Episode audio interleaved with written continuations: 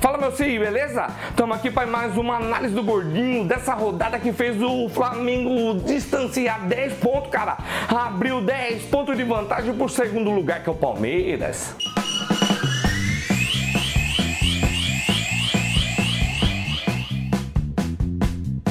Cara, o Flamengo tá jogando demais, mano. Hoje ele tava sobrando, tava sobrando. E Bruno Henrique, o artilheiro dos clássicos, cara, o senhor dos clássicos, foi lá aos 3 minutos do primeiro tempo e já meteu o gol dele, cara, já garantiu o gol dele. E o jogo continuou. O Flamengo em cima do Fluminense, ó, cara, dominando o jogo, dominando o jogo. Daqui a pouco, Ione Gonçalves. Ione Gonçalves tentou de puxetinha, mas não deu certo. Não deu certo. E o Flamengo fez o segundo gol. E não foi Gabigol, não teve gol de Gabigol, foi Gerson Gerson que fez o gol. E agora o Flamengo abriu 10 pontos de vantagem pro segundo lugar, que é o Palmeiras, cara. O Flamengo tá 10 pontos na frente do segundo. O São Paulo pegou o Havaí e logo no meio do primeiro tempo já tava com um a menos, cara. O Havaí tava com um a menos e o São Paulo conseguiu ganhar de 1 a 0. Só 1 a 0 do último colocado do brasileiro. O São Paulo jogou a maioria do jogo com um jogador a mais. Um jogador a mais contra o Lanterninha, cara. Contra o Lanterninha não dá. O São Paulo tava com um jogador a mais, com três volantes. Tem que ir pra cima, cara. Tem que golear. Não pode pode ficar nesse 1x0, 1x0, 1x0. É uma vitória de qualquer jeito? É. Entramos no G4? Entramos, mas não dá. Tem que golear nessas oportunidades pra gente garantir logo nossa vaga na Libertadores, porque o Flamengo tá difícil de chegar nele lá, né? O Corinthians recebeu o Cruzeiro e pensou que ia atropelar o Cruzeiro. Pensou igualzinho eu, cara, que o Cruzeiro tava morto,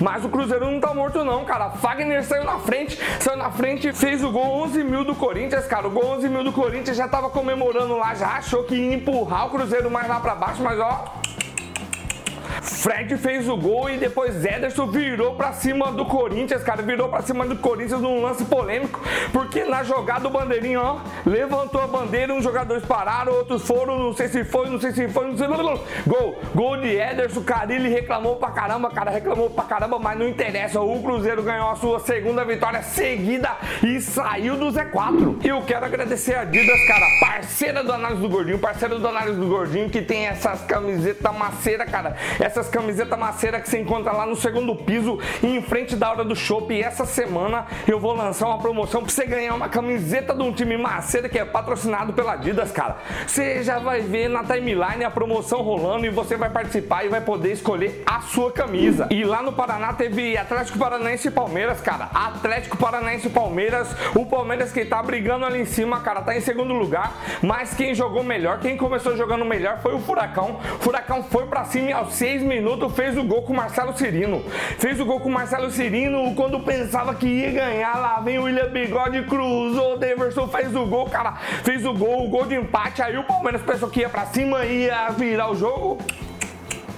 O Palmeiras só empatou e deixou o Flamengo abrir 10 pontos de vantagem, cara. 10 pontos de vantagem. Eu não sei não, cara. Eu não sei não. Só se aconteceu um trem muito cabuloso pro Flamengo perder esse campeonato. E lá no Beira Rio, o Vasco partiu pra cima do Inter e arrancou a vitória, cara. Marrone fez o gol. Marrone fez o gol. O Vasco não vencia o Inter há 12 anos. 12 anos lá no Beira Rio. O Inter pressionou, mas Fernando Miguel pegou tudo lá atrás, cara. Pegou tudo lá atrás.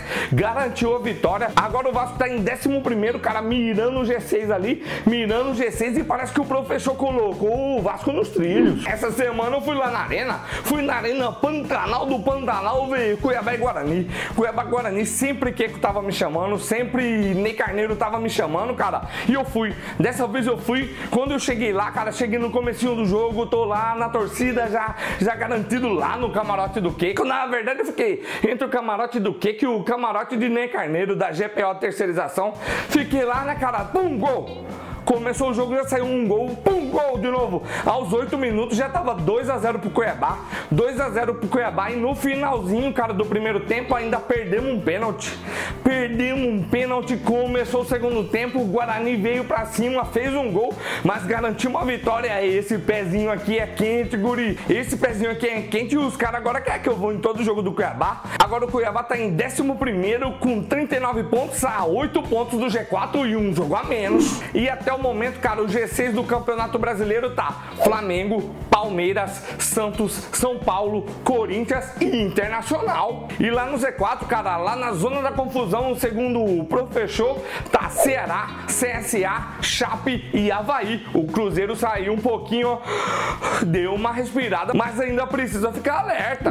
E como eu prometi para vocês, cara, como eu prometi, eu consegui, eu consegui um convidado da rodada. Hoje, Eduardo Takaki, o pirlo do futebol de quinta, que tem aquele passe de qualidade, aquele chute na gaveta que você não consegue nem ver, que veio fazer essa participação e dar o seu recadinho. Primeiramente, passando para agradecer aí o convite para participar do seu programa semanal. Demorou? Muito obrigado aí pela honra. É, sobre o Campeonato Brasileiro, terminando aí o terceiro quarto já do campeonato, parece que muita coisa já está decidida, né? O Flamengo abriu 10 pontos e nesse momento parece que nem Palmeiras e muito menos o Santos tem condições de chegar perto do Flamengo, tanto no futebol como em pontos também, né?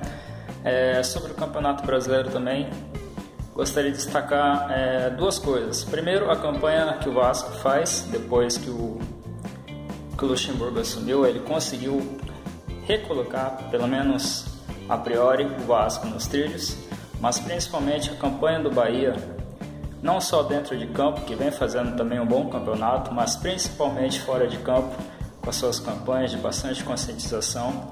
Essa última das camisetas ficou muito da hora. Tenho certeza que você curtiu também. Pode crer? É, quinta tem jogo, hein?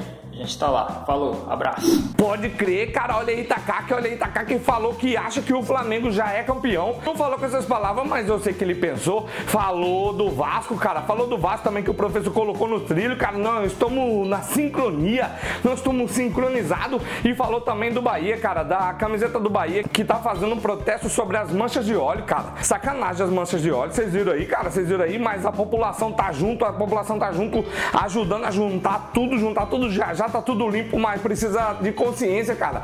Precisa de consciência. Parabéns, Bahia, parabéns, Bahia. Obrigado, Takaki, pela moral. E os meus palpites pra próxima rodada, pra 28 rodada, são esses aí, ó. Ceará 1, Vasco 2. Corinthians 2, Santos 1, Bahia 1, Internacional 0, Fluminense 2, Chapecoense 0, Cruzeiro 0, Fortaleza 1, Grêmio 2, Botafogo 0, São Paulo 2, Atlético Mineiro 1, Atlético Paranaense 2, Goiás 2, Havaí 0, Palmeiras 2, Flamengo 3, CSA 0. Esses foram meus palpites, cara. Depois vocês podem voltar aqui cobrar de mim, jogar na minha cara que eu errei tudo. Ou também voltar e falar, ó, esse gordinho cabuloso mesmo, ele acertou tudinho. Pode crer, gurizada, esse foi mais uma análise do gordinho. Obrigado, Adidas, pela moral. Obrigado, Adidas, pela moral. Semana que vem nós estamos de volta aqui no Spotify. Eu preciso agradecer também o Takaki, cara. Obrigado, Takaki, pela moral. E obrigado você que ouviu até agora. Tamo junto. Até a próxima e tchau!